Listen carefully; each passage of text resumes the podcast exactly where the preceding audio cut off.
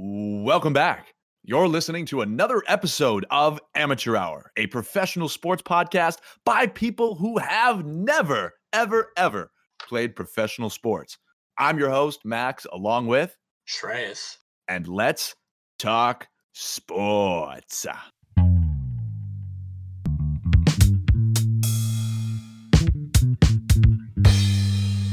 Amateur Hour. Welcome, welcome, welcome to episode 14 of Amateur Hour. Wow. 14. We're getting up there. I'm getting up there. That's uh how old I was uh a couple When of years ago. When you were 14, yeah. oh, yes. Yeah, when I was 14, I was actually 14. Most people thought I was 13, but uh no. I was they, indeed- I was they were like, you look like you look like a year older than you actually are.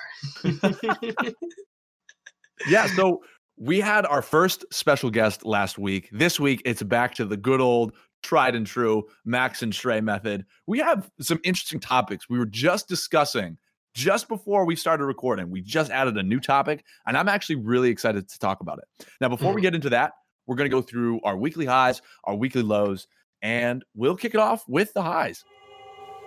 The weekly highs. So the weekly highs this week, I want to talk about it was a career night for four players in the NBA. And I want to talk about all four of them really quick.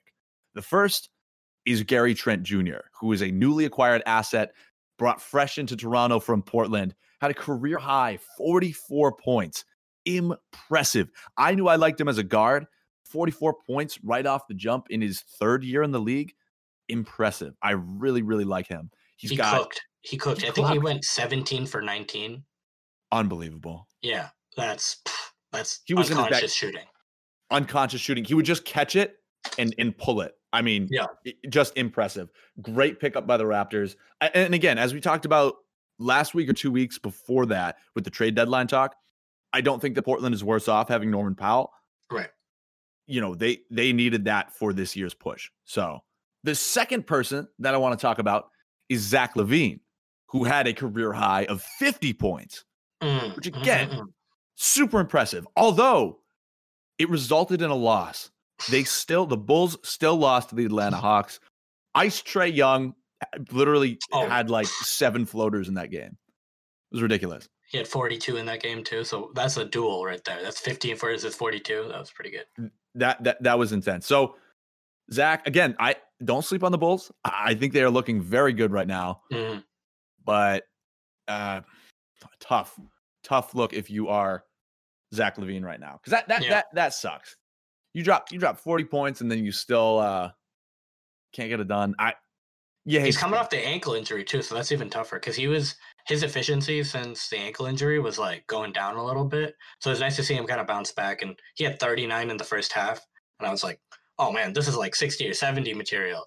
But then when I saw he only had 11 in the second half, I was like, "Oh, this team could could kind of you know is moving towards a loss right here." And then uh, Atlanta took advantage that he didn't score enough in the second half.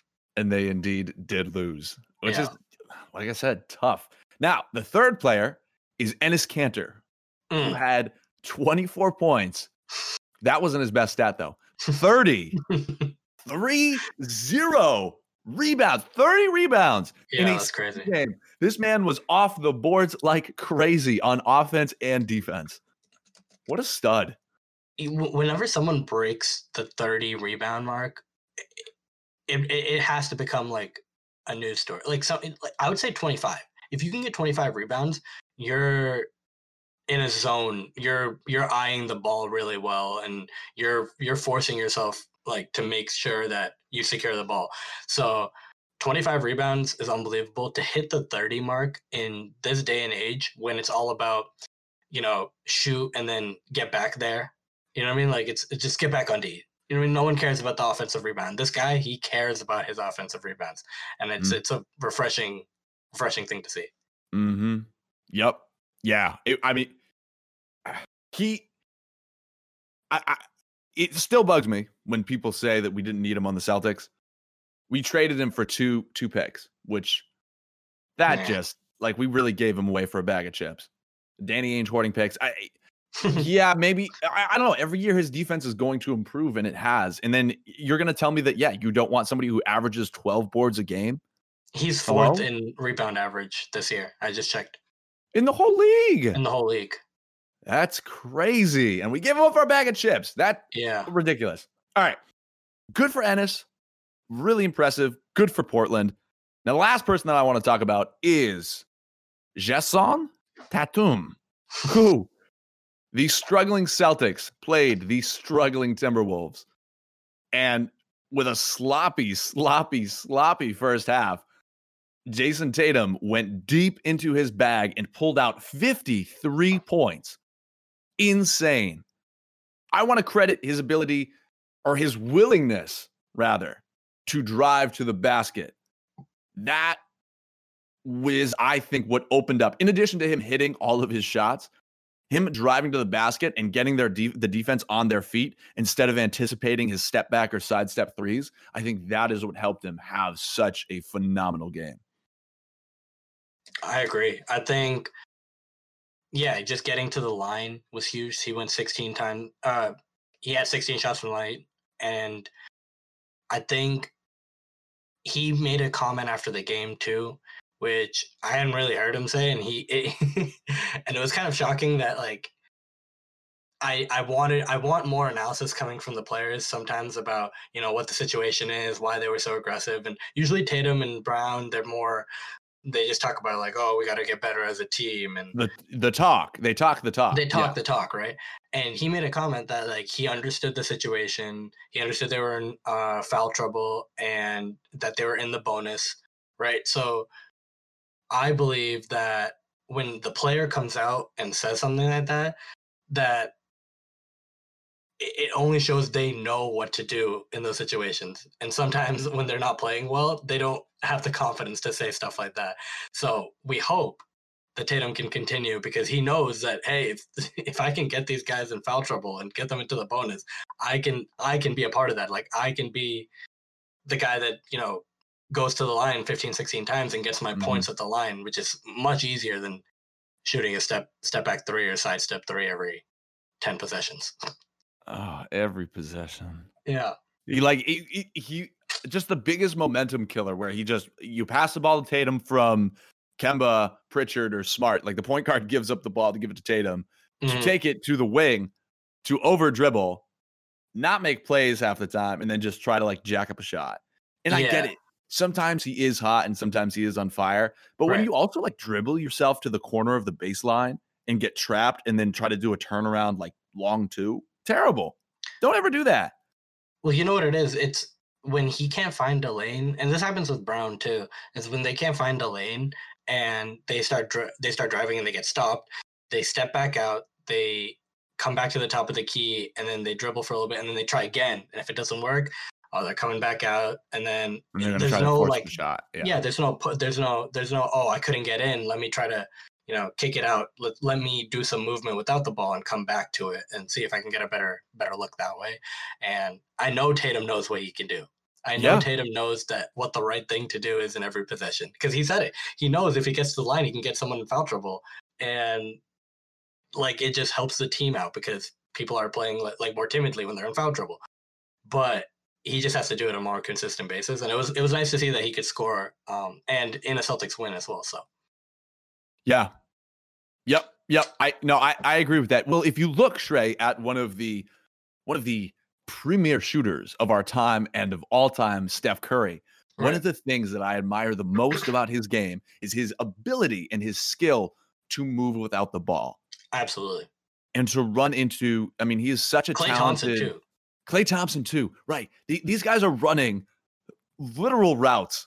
They they they, they Yeah. duck behind one, two, sometimes three different screens Mm-mm. to to to curl out, to go to the corner, to come to the top, to do handoffs, to do, you know, passes, to do fake. Like they, they do so much. They are playing chess just to get that open three, but it it, it works. And that's why they are the Splash Brothers. Well, Klay Thompson famously had 60 points on 11 dribbles, right? So it's like you Yeah. can score Yep. without having the ball. You just have to look for it. You know what I mean? You have to get to the right spot, and someone if you have a good team camaraderie and chemistry and you know where people are going to be, they'll find you the ball and you Yeah. can still score. It's not like, oh, I got to dribble all this time to get two Mm-hmm. points. Like it doesn't have to work that way. So yeah, I I totally agree. Personal high. What's what's going on? What's going on in my life? Uh, Yeah, what's going on, Max? Talk about it. I'm gonna give a shout out to my dog Moby today because we've been training him and he's doing really well now. And he comes when you call him, not just inside, but also outside. Oh, And it's today. Today I was outside and I said, Moby, come. And he, oh, dude, he walked right up to me. And I didn't have a treat and I didn't have, I didn't have anything in my hand. And he just came right up to me. And that, that, that was huge. And he's, he's getting really good at sit. mm, He's, he's, he's learning down. He's learning, you know, four on the floor so he doesn't like jump on people. Cause you know, people, people, Mhm. like when they see a dog, like you, you don't want your dog to be jumpy. And if they say on it's leg, okay, yeah. that's a different thing. But automatically off the bat with new people, you don't you don't want that. So What we're trying to work on that with him. What kind of dog is Moby? Uh, Moby is a half sheepdog, half poodle. So he's a sheepadoodle. He is a shaggy boy.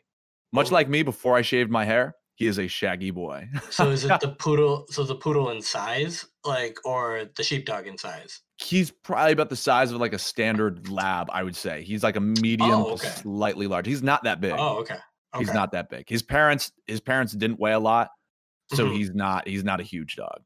That's pretty good. You got how how old is Moby? A couple years or Moby year? is no, he's only he's only seven months. seven months, not even a year yet. Oh, he's okay. a So you're young getting boy. getting getting all the training done early. I like it. Yeah. Yeah. Okay. All right. Enough about me. Shreyas. Let's talk about lows. The lows. Oh, okay. so for my for my sports low, uh, I want to I want to bring it to a sport we haven't really talked about in a bit, and we're gonna or we haven't talked about it at all. I think on this podcast. no, not yeah. Yep. Yeah, and we're gonna talk a little bit more about the sport in general, but I want to specifically talk about one person, and we know we love our Massachusetts teams here. So the Boston Red Sox have Go a new- Sox.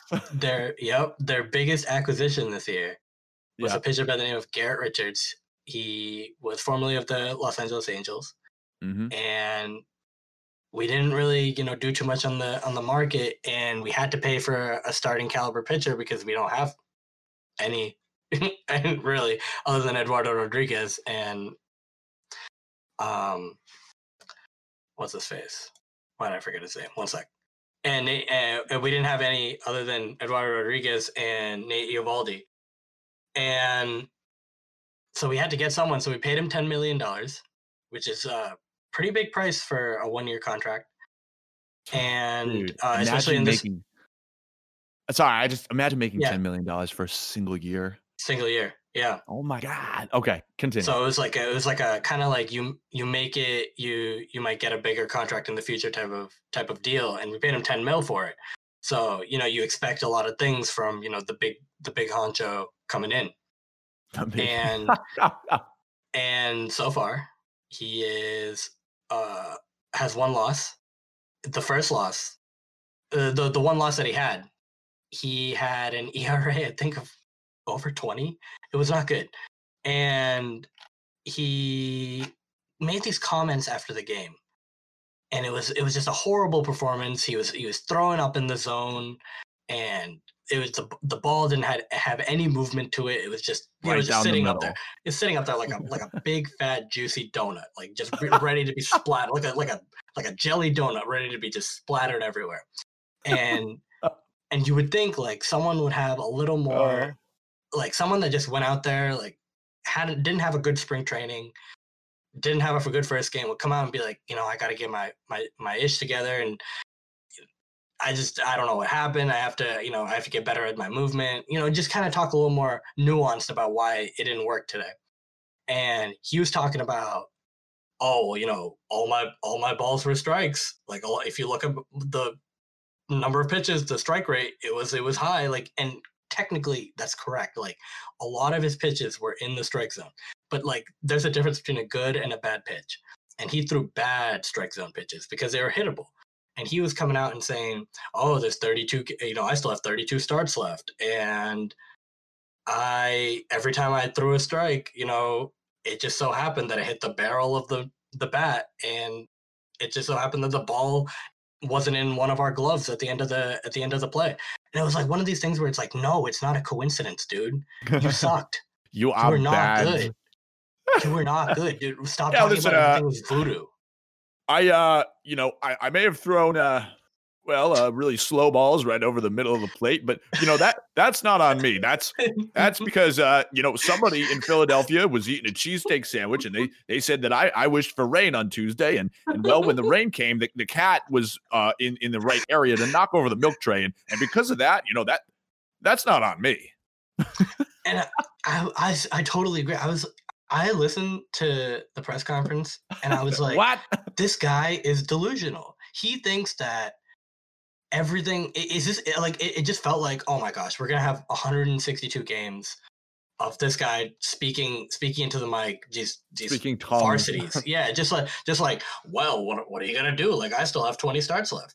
You know i may be 0 and i may be 0 and 10 but hey like it is what it is. I just gotta get better. Like i i've i hear that mu- so much in this town from just other sports players like you know the stars and stuff like hey we just got to get better and i don't need another person like that It's it's Like, ridiculous. someone It is the that'll. Yes, it- obviously you need to get better. Obviously. yes Yes. yes we need accountability. Congratulations for letting us know. You, you, You need have a- accountability. you have Yeah. a 10 era dude N- n- like that's not good you're a starting pitcher you got paid 10 million dollars you you have a million dollars for every earned earned run in your average like like it's not it's no bueno dude. You got to Uh-huh. get better. And so i got pissed off at that and i think that was a, a massive negative um and i hope he you know gets some sense knocked into him and plays better as- well. Like i want both of those things to happen. I don't want to be listening to this this this junk all all season so Yeah. yeah. It- well, like you said, it's the same thing with the Celtics, and they talk. They're like, "Well, we just got to get better as a team, and we got to get our stuff together." And uh, yeah, that's about it. You're like, "Yes, yeah, I, I- know. Okay, what, what are you going to actually do about it? Yeah, exactly. Who are you going to start blaming? Like, you, it is okay sometimes. I understand you got to have your teammates back, you got to have a coach back, whatever. Mhm. It is okay sometimes to point the finger, and the best possible thing is to say, you know, point the finger at yourself, but then Mhm. actually make the changes. This guy Mhm. though, this guy's this guy's on something. If he's like, oh well, it's just uh I was just throwing ass over the plate and they're just hitting home runs. I don't know what to tell you. like, like, like every ball is a good ball except for the result. Like, no, no, no, no, no. The ball is not a good ball if the result is bad. That means it was a bad ball. Like, it- it, can't be a good pitch but a, a bad result. Like, it doesn't. It doesn't work that way. So yeah, pissed me off. Uh, he needs to get his act together because he had another bad start yesterday, and I'm getting worried because if this is the kind of guy that we're depending on, and we got to be competitive this year. I'm I'm not looking at a championship season, but if we're not at least 500, if not a little bit more than 500 by the end of the 162 games, I am going to be pointing fingers at the upper management like Chaim Bloom for getting guys like Garrett Richards because they did not add anything. If not, they deterred the performance of this team. So this is not a good start, but you know I'm hoping for the best because the rest of the team has been playing really well uh, for the most part. So Yeah, it's just waking you. Well, so okay, so wait, straight. So so let's so this sort of brings us to our next topic, and that is just the MLB and baseball in general. Before we do that, oh yeah, let's talk about your personal low. Yep. So let's talk about that personal low. And uh, this one hit home to me, and it was the the recent passing of DMX. And I just kind of wanted to, uh, yeah, rest in peace. I kind of want to talk about it because uh, DMX I've been listening to for more than a decade, and I'm a I'm a considerably young man, so obviously I wasn't alive, or I was alive, but I was I'm not listening to it when I'm two or three. Like I don't. I'm not, Oh, I'm not wait, so listening- you're, no, no, stop right here. You're a fake fan, dude. yeah, dude. I'm, I'm If sorry. you're I not at, at toddler school bumping DMX. What? yeah, what- well, yeah. X gonna give it to you in my in my uh, nursery when when I'm a year Pull up old. to preschool with a pacifier in your mouth. Oh yeah. When I first uh when I first got into music, and I I say Western music because you know I'm Indian, so a lot of the indie music was played earlier to me in my life. And so when I first got into the gen on my generation of like pop and and hip hop and and then I started to do research about you know what came before as you know a preteen 11 12 13 years old. DMX was one of the first artists that I came upon. DMX and Drag-On and all these guys and female rappers like Eve like that that just spoke was like gave you like this like visceral reaction every time you heard them. And that was one of the the the huge things about DMX for me is that he had such an aggressive tone and he was able to enunciate words in a certain way that almost like made you angry. But the things that he were talking about in some of his songs too like showed you how vulnerable he was. And it was Mm. i never heard someone talk so angry but also open up to people as much as he did so it's one of the things where he never changed up regardless of what type of music he was making he kept the same energy and i really respect dmx for it and rest in peace dark man he was one of the greatest and i still continue to listen to him and i was bumping him all day yesterday and i'll bump him you know till i die because he's he's amazing Mm. Yeah, rest in peace, DMX. I mean, that was, yeah. I mean, I, you know, bat- battle with battle with addiction, and that's that's hard for a lot of people. Very so, tough, I, yeah. I just shout out if anybody if anybody feels like they need help in any way, Absolutely. reach out and get it because it's no joke. Mental health is not a joke, uh, and there's a lot of resources now, and and I'm glad that society is as a whole is starting starting not there yet, but is starting to come around. and realize that it's an issue. So if you or anybody that you know is struggling in any way, big or small, just make sure that you know that there are resources and take it seriously, you know, because there are people and, and resources that are there for you. So just take care of yourself. Take care of yourself. Now, I want to switch it up and I want to talk about something that we have not talked about on the podcast before, and that is baseball. Now, baseball is not a sport that I am very familiar with. Mhm. I didn't watch a lot of it growing up. I went to a handful, probably two or three Red Sox games when I was a kid. Super Mhm. fun. But to watch baseball on TV is different. In my mm-hmm. opinion, it takes a lot of time. I have to sit through a lot of commercials. I have to sit through a lot of downtime. Mm-hmm. And and baseball as a sport has been sort of struggling to get casual fans to come in and to stay with them, not only at their games, but mostly on TV. right So we're going to talk about, and, and, and Shreyas has a perspective where you are you are a baseball fan. You know a lot. Of, you know the top players. You know about the contracts. You know about the trades. You know about Mhm. the moves. You know about the history. Mhm. And I, I don't. So let's talk about baseball. Let's talk about what the MLB can do to get casual fans in, what the problems might be, and where they can go. So t- take it away, and, and we'll go. We'll go from here. I think, yeah. So I think one of the biggest problems with the sport and how it's managed today is that it's so dependent about its history. And what I mean is not that not that you shouldn't remember the history, right? Whether it's the players, how the game was played before, you know, it, the baseball's gone through many eras. So famously the dead ball era where there was not a lot of offense going on uh, in the early 1900s and then the post the post the dead ball era is when you know you started getting the Babe Ruths and the the Lou Gehrigs and the Roger Marises that are hitting 50 60 home runs and batting Sluggers. 390 and 400 like every year right? So it's like it's getting it's getting more you know exciting at that time.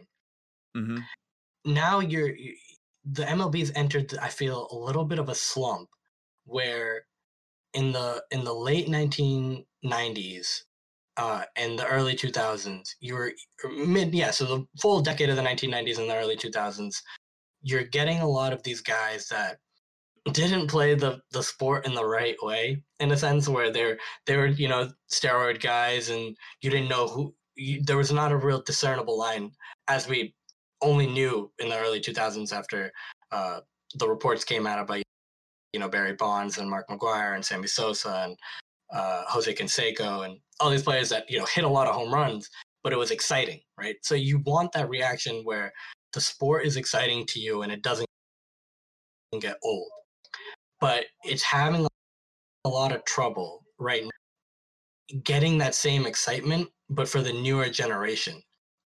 And I Mhm. don't think, and I think for a while they were trying to not pinpoint the actual problems that the younger viewers or view casual viewers were having with trying to watch the sport, but that they thought that they could continue kind of the same method that got them popular again in the the late 80s early the 90s Back in the day, yeah. so and that was the home run races right so one of the big things was in 1998 um mark mcgwire and sammy sosa had a huge home run race.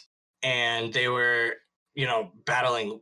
Sosa would hit one that he would get to 60 mcgwire would be at 63 sosa would hit two. Now they're down one. And it's one of these things that people tracked and it was like fun to see.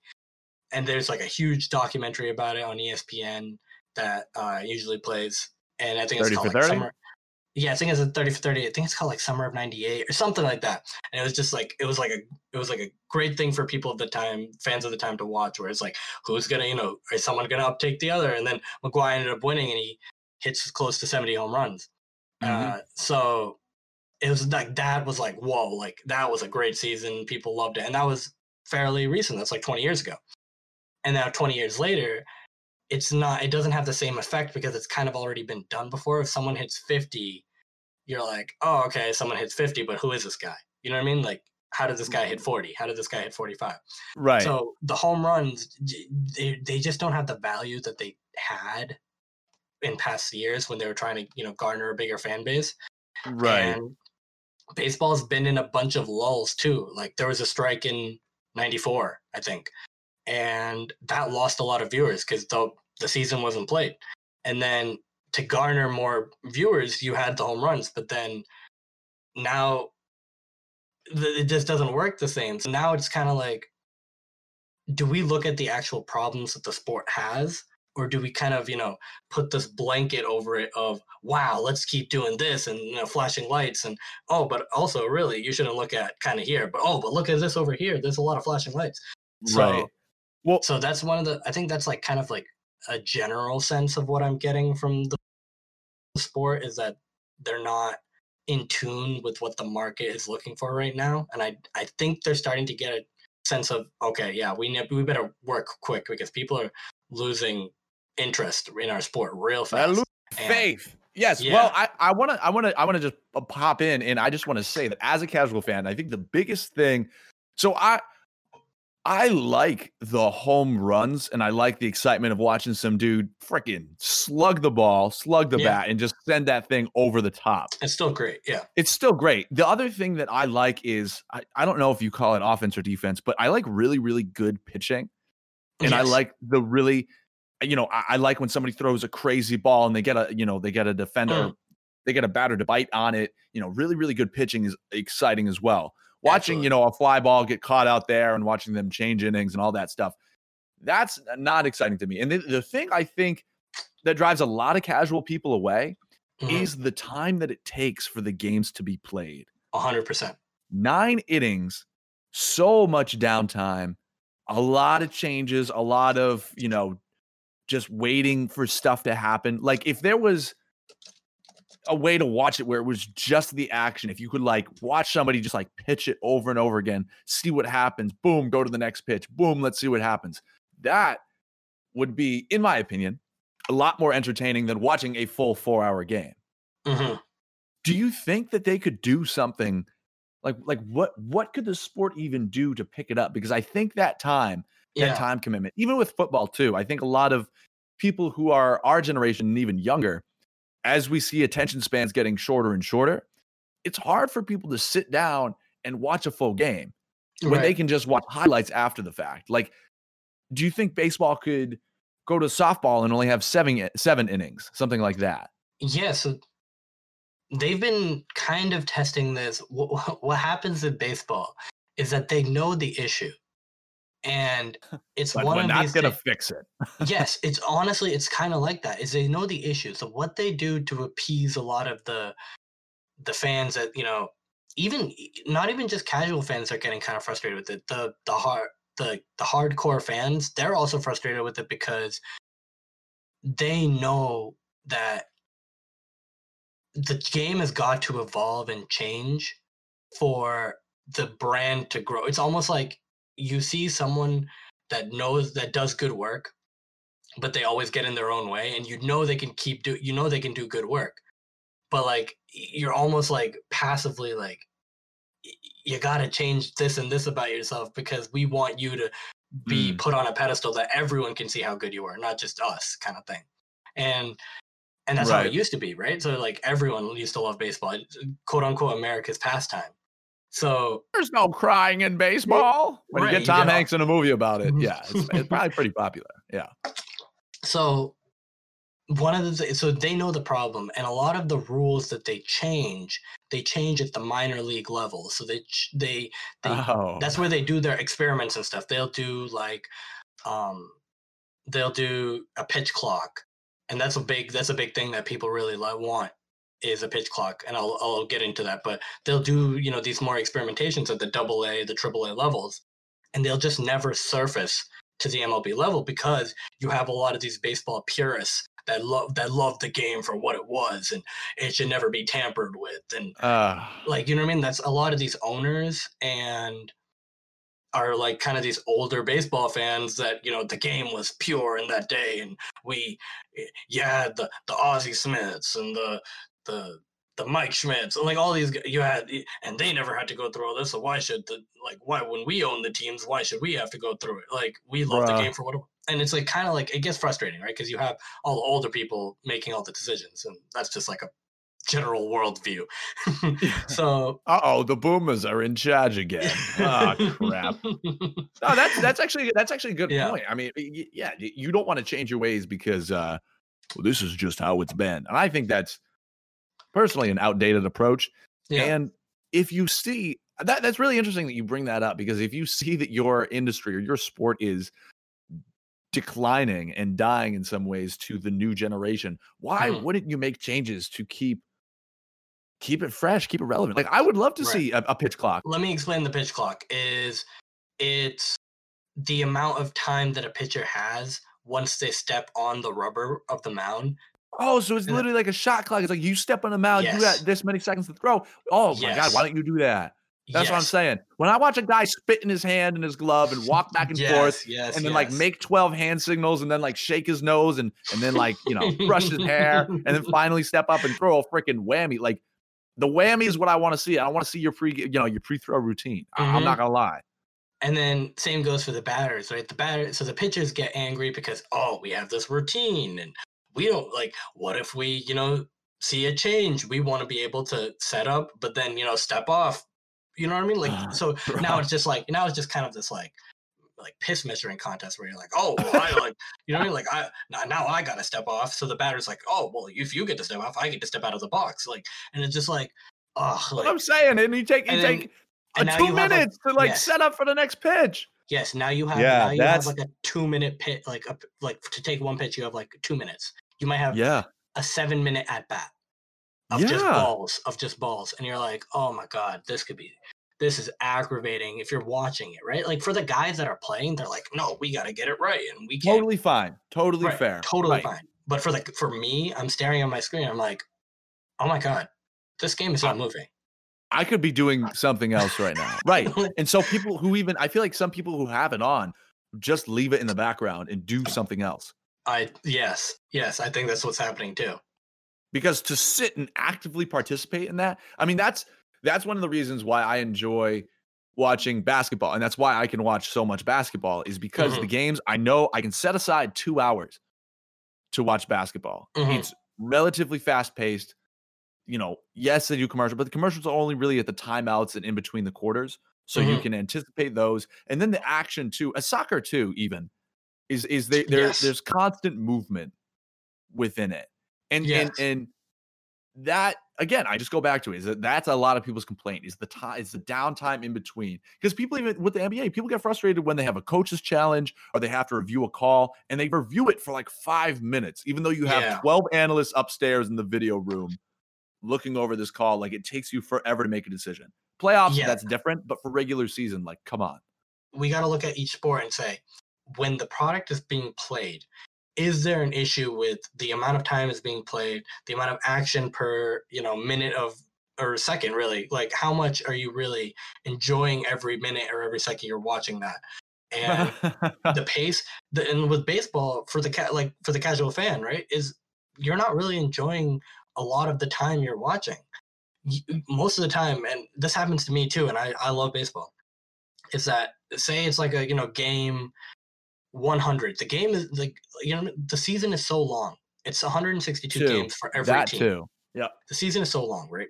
So if you're gonna keep a long season, but you want someone to not be fatigued by game 50 or 100, then you got to make the individual games more exciting in some way, so that someone, you know, it takes longer for someone to get fatigued. If you're gonna keep it long, if you're gonna keep it 162 games, if you're keeping a four-hour game, but in game 102 the game is like four and a half hours I'm going to not watch until the seventh or eighth inning, and then be That's- like, "Oh, yeah, okay." exactly. Yep. Like, what's the point? Like, I have already watched the story before. I've already watched a four and a half game, four and a half hour game in game twenty. Like, if I'm just gonna watch it in game one or two, like it's gonna be the same spiel. Like, I'm like that's how I feel if I, and that's me. That's me speaking. That's not like like as a casual fan. Like, you probably are like by game one or two, you're like, let me just watch the playoffs. You know what I mean? Like, Like, I, this I will what I catch mean? exactly. I will catch an update on Sports Center. I will, I will look at their I look at their like their final score for the night, and then that's Yeah. it. I'm like, okay. and i i totally understand that mindset because it's like uh, why would why would you spend it, it doesn't mean it. Yeah, right. It, it- I'm not. You're right. I'm not gonna. I there's a million other things that I can be doing instead of sitting down for four hours. Exactly exactly and when you have to start games at like 2 3 p.m on a Yeah. weekday No, You know what I mean? who's watching that? first yes who's watching it second uh, if you have to start because you know the game is going to take three hours at least right so it's going to you're you're basically going to end before most people's dinner time then you're like then you're like there, there's a problem like you shouldn't have to start a game that late they started to do a couple things uh and they experimented over this shortened season last year so they they played they played a very shortened season and they were like okay this is an opportunity if we're going to experiment with a very small sample size of games for one season let's do a little more experimentation with the rules and a couple rules i want to talk about with you max and see if this kind of gains interest for you Okay. is the first is that if the game is if your team is playing a doubleheader, 'Kay. each game would it would only be seven innings. So this happened last season, and eh, they brought it over to this season. So say your your team plays at one o'clock on a day, that and then you, the doubleheader is also scheduled for seven fifteen. So that Right. game, that first game is going to be seven innings. That second game is going to be seven innings. Does that, you know, kind of create a little bit of buzz in that? Oh, I can watch one or both games, or does If- that, you know, do anything to you? To be to, I mean it, it it's not it's nice. I would rather Mhm. watch a seven inning game because really, I mean, uh, I don't know. I feel like if you make the game shorter, and I've never played baseball, so I don't Mhm. know. I don't know the experience of a player. I don't know what the player perspective is. But if you have a shorter game, doesn't that force people to make plays and make decisions Right. in, within a shorter amount of time. So that does just speed up the action. Like like the pitch clock too. That's like you have if I have 15 seconds to throw a pitch, I gotta get my stuff together and I'm gonna throw the best pitch that I can. And that will allow more mistakes and more stuff to happen on both sides. But those are gonna happen anyway. And they're just Mm-hmm. happening within a shorter amount of time. And then more crazy stuff can happen, I feel like. I would Absolutely. if it was a double header, I'd probably even like it to go down to like six innings. If you're playing two games on the Mm. same day against the same team, come on. yeah, that's it's a lot of it's a lot of baseball. So I agree that I totally agree with you with the fact that the shorter the game is, the more the manager and the players have to ba- like the manager has to make more be more decisive. They they Yeah, don't have like yeah. an inning. They don't have an inning buffer to be like, oh, you know, we'll put this guy out for four innings. Like I know he he's given up two runs, but he can last another inning because we we don't want our setup guy to go too early, type of thing. Like it's like no, like yeah, yeah. like the like this game's almost over, dude. Like you gotta you gotta think, am I gonna pull this pitcher right now, or am I gonna, you know, have him gut it out and see if he can get this last out? Kind of thing. Is where it's like, oh, like that's a that's a big decision. If you're a Clutch fan, time. you're like, time. Yeah. if you're a fan, you're like, oh man, did, is that the right decision? Like, are you sure you should be doing that? Like that, those types of questions are things that I'd be like excited about because Right. it's just more chatter, some more more sports fodder for us. So it's like, Well, exactly right. And then you could say, "Oh, this coach made a great decision last second play or last 2nd Mhm. you know, call or last second swap." mhm, And and just like Joe Joe said last week when he came on the show, you know, he said it creates it creates buzz and it creates media and it creates drama, and mhm, that's the stuff that we like to talk about. yes, Yeah. we love that. We love that. The second rule, Max, that I wanted to go over with you, and I think this is gonna be a little bit more up your alley, is Okay. Is this new this happened last year they brought it over this year. It's a new runner on second base rule for extra innings. So what they do is to shorten these games that obviously you know that you never know how long a, a baseball game will run. You know roughly it's going to take at least two two hours 45 minutes to three hours to to to play the nine innings. But then what if the game is tied? Now you don't know you know you could be back and forth. You could have 14 15 16 there's been 18 20 inning games like that have been played. And they're they may be few and far between but they happen. Extra innings happens all the time. 10 11 innings happens all the time. So what they did was to shorten the games and to to to have i guess less physical stress on the players being having no no one on base or you know having to start almost from scratch all over again right Mhm. they put us they put a runner on second base already. So the runner is already on scoring position before the first batter comes up to bat. So you pick the runner that comes. This this whole thing of having the runner on second base i guess it's to it's to stir more offensive you know offensive ability like in a sense that when when the field is empty when the bases are empty you have the batters have a certain approach. But now there's more of a sense of urgency because you have a guy that can score if you can get a, a single to, to left field or you know what i mean? Like you can get a double this guy can score. So now you're adding a little bit of hey like you're all the hits matter because this guy's already on second. More scoring because you have this ability of if you can get the guy from second off base you will be on base most most probably. And now you're you're you're getting chugging along you don't get these 14 inning games that the guy the the team your team wins by one run or loses by one run. You're like so i just waited 14 innings for us to lose. So it's like you know what i mean? So does Mhm. that kind of spur more interest that now there's more offense for more of the the extra baseball being played and that it, it kind of speeds it up a little bit? You probably might have less 15 inning games and more 10 to 12 inning games does that kind of help you Bro, that's help you that's what I, That's yes. um, Oh my God! Imagine sitting through 15 innings of the speed of baseball that is taking place right now. No, absolutely Mhm. not. Yes, I, I really like that idea. And like you said, exactly like you said, it forces decisions. Mhm, Period.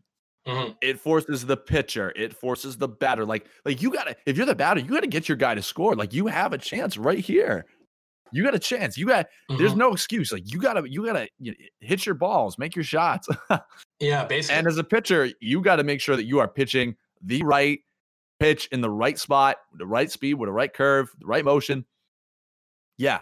If you're going to go to nine innings, I don't know, maybe even mix it up, do like a sudden death in the ninth, do this, you know, I Mm, probably not for, for again, for the baseball purist's sake, but Yeah. having somebody on a base to start is, and, and they're- you said they're on second base. yeah so they start on second Yeah. I, I, yeah, they, they need to, they literally need to get two bases to score. So yeah I like that. I do like that. it it, it, it require it makes you more urgent right so when you start normal extra innings right from past seasons no one's on base it's almost like you're playing a new game all over again Uh-huh. and it's just like and with a game that doesn't have as much action from like as if it was a, a basketball or a football game right it doesn't have it doesn't have the same action per minute type of type of deal it's almost like you're starting a new baseball game all over again and now you're like oh man, I'm I could be watching a game within a game from a game that's already three hours. I re- I I like it for this year. Um, Oh yeah. Oh, oh, you're talking about that rule. Sorry, I thought you meant talking about. I was making the snoring sounds for the like playing Oh. extra innings, just straight up. no no no yes That's- yes yes. No, I like I like the rule for this year because of Yes. that your your no, your snoring noise shows basically how people feel about say you were say you were like a losing team right and your game went to Your 15 don't- in- yeah, 15 yeah. you, you, you have you have your hardcore fan he's watching all 15 innings and He's in a bad mood. yeah and He's, he's, in a bad mood. he knows his team is about to lose but he just watched 15 innings of a game like he's going like, to his Bobo doll in the corner and he's beating the crap out of that Bobo doll.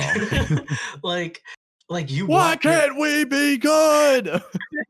and like why can't we score why can't we score too like why can't we get a run in please like The man, the man like- sends his application into the team management front office, and he's like, "Take me, take anyone, please." Yeah. Yeah. so no, I, I, I mean, Trey, they, they, they need to find a way to speed it up. I think is both of our Agreed. consensus at the end of this. I like Yeah. those new rules. I think that what they experiment with, again, I don't know the extent of all the rules that they're trying out in the minor leagues, but if they help the game pick up, bring them in because really, Mhm. you know, like I said, the attention span of the average sports enthusiast or casual Mhm. viewer is going down. So you need to speed up the entire pace of the game to make it more relevant so that people will watch a live game. And, and you got to generate more hype around it. I do like the New Jersey thing that they've been doing in modeling the NBA's City Edition jerseys. Mhm. That's cool. Now, now I might watch a little bit more of a game to see the New Jerseys in effect Mhm.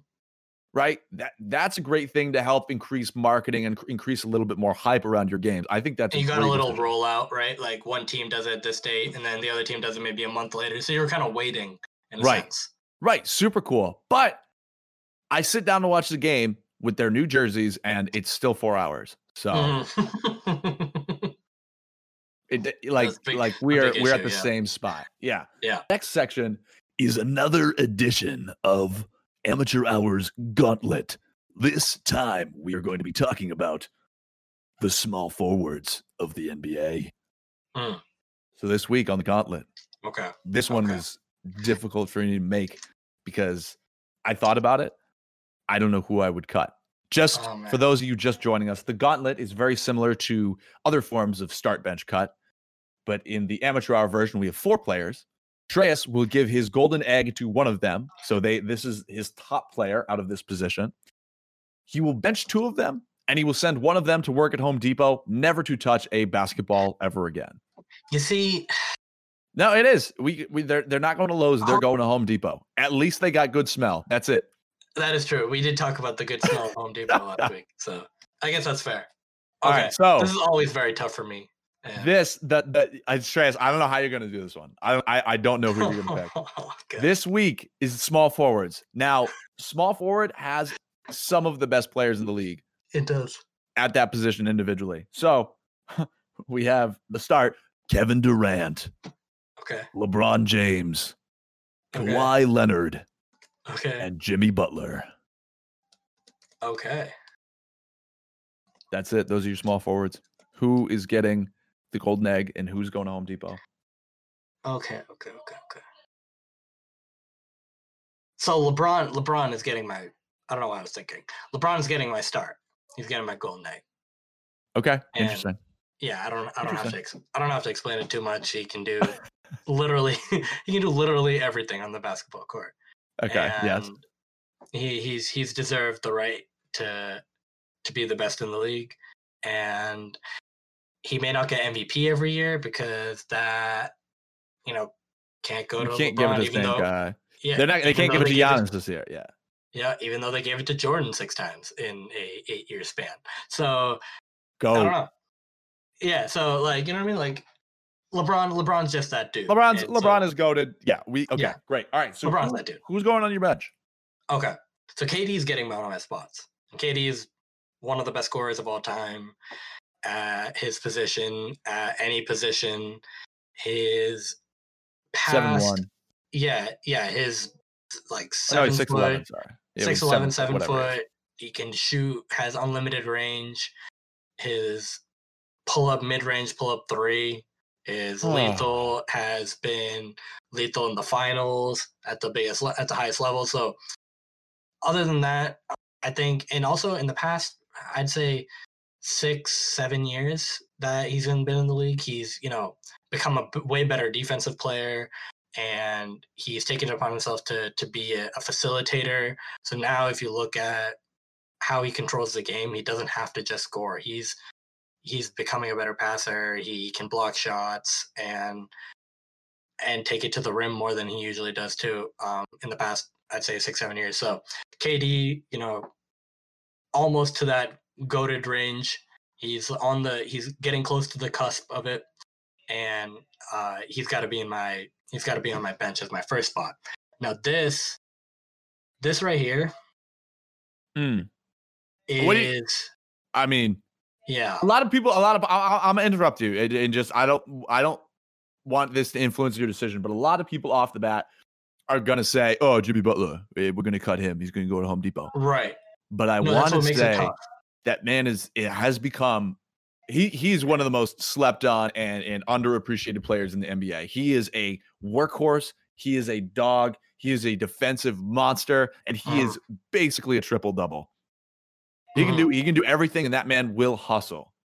He made it to the finals last year with a with a fourth seed. Yeah. What you know? I mean, in a tough in a tough situation in the bubble too. So yeah, yeah.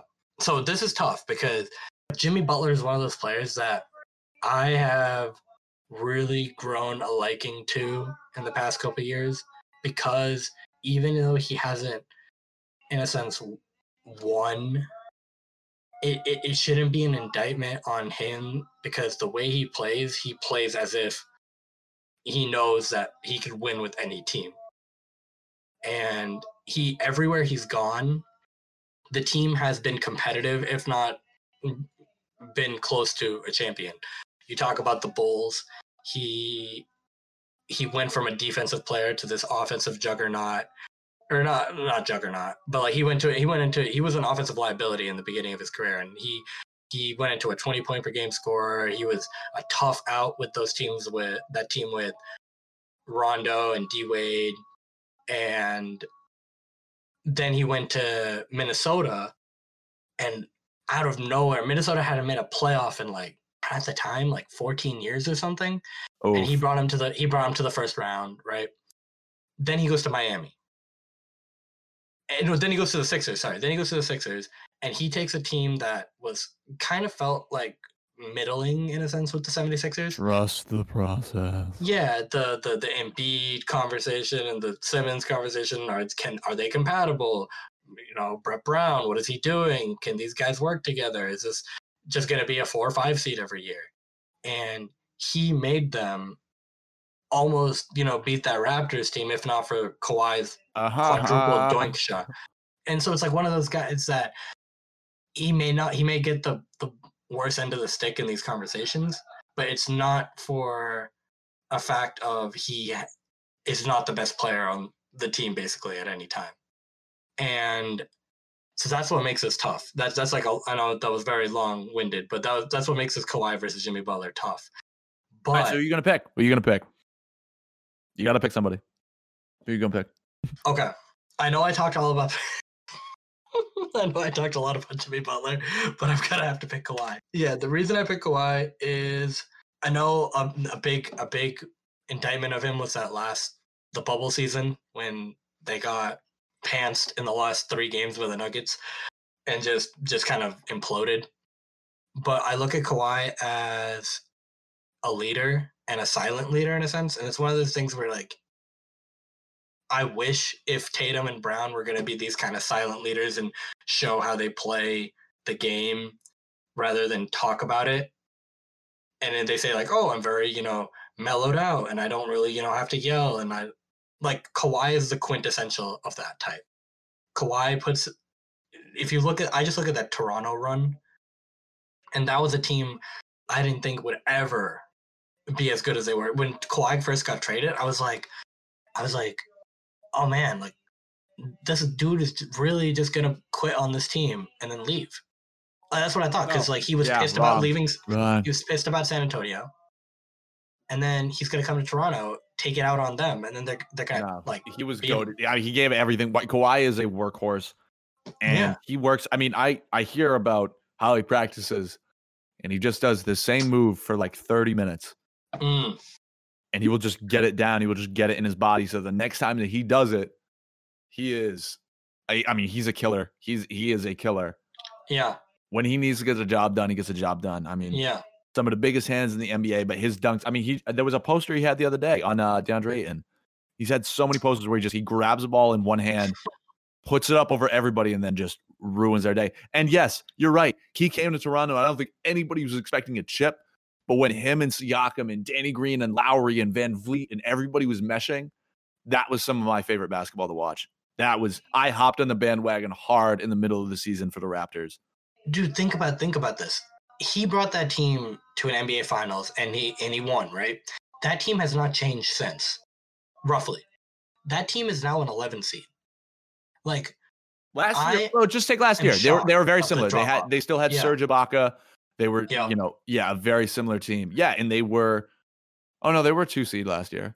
they were two seed with the with the healthy lowry and but like it's one of these things that like you didn't see it right away what Kawhi meant to that team until you got to this year and you realize a lot hadn't really changed, but the team had a significant drop off. And what would Kawhi have looked like had he had stayed from last year and this year?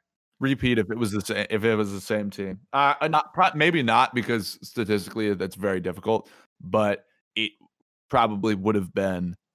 It would maybe- they would have probably would have been finals easy. Raptors. Yeah, they would have gotten to the finals. winning isn't everything, but a person that needed to do so much for them to win and then actually did win like that like that has to be like the upper echelon of the upper echelon and jimmy butler is almost there he shows that he has what it takes to win and he knows that he can be the driving force for a winning team now it's just the a little bit of luck and a little bit of you know things just have to go right and he gets there mm-hmm.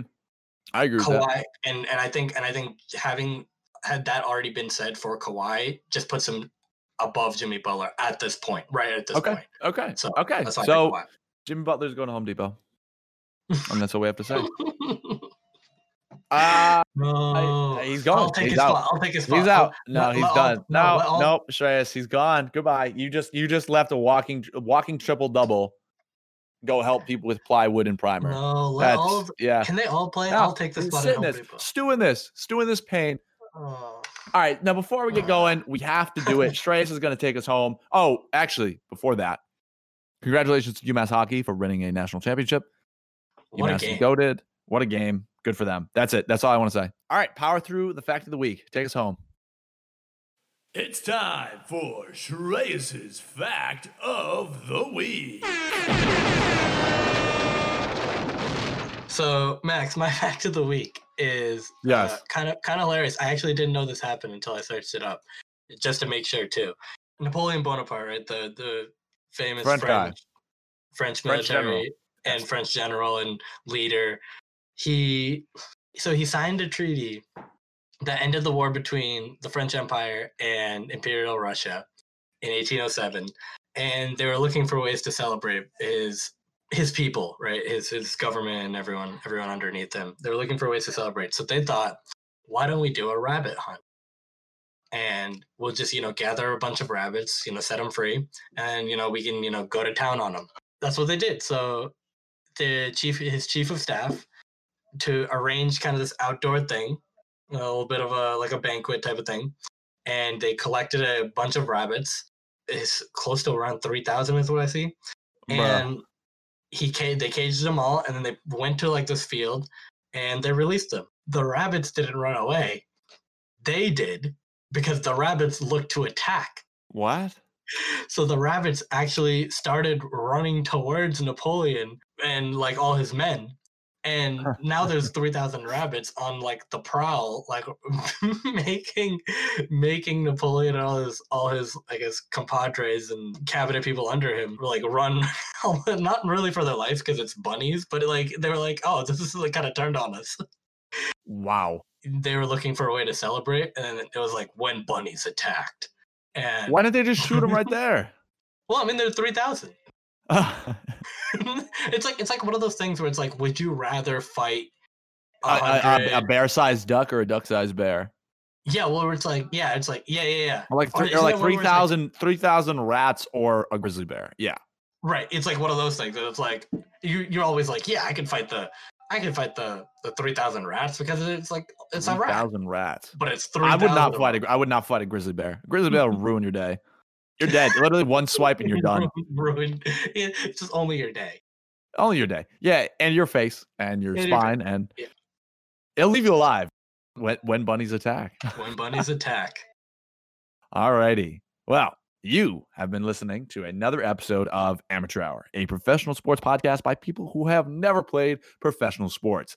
I'm your host, Max, along with, Shreyas. and we will see you next time. Peace.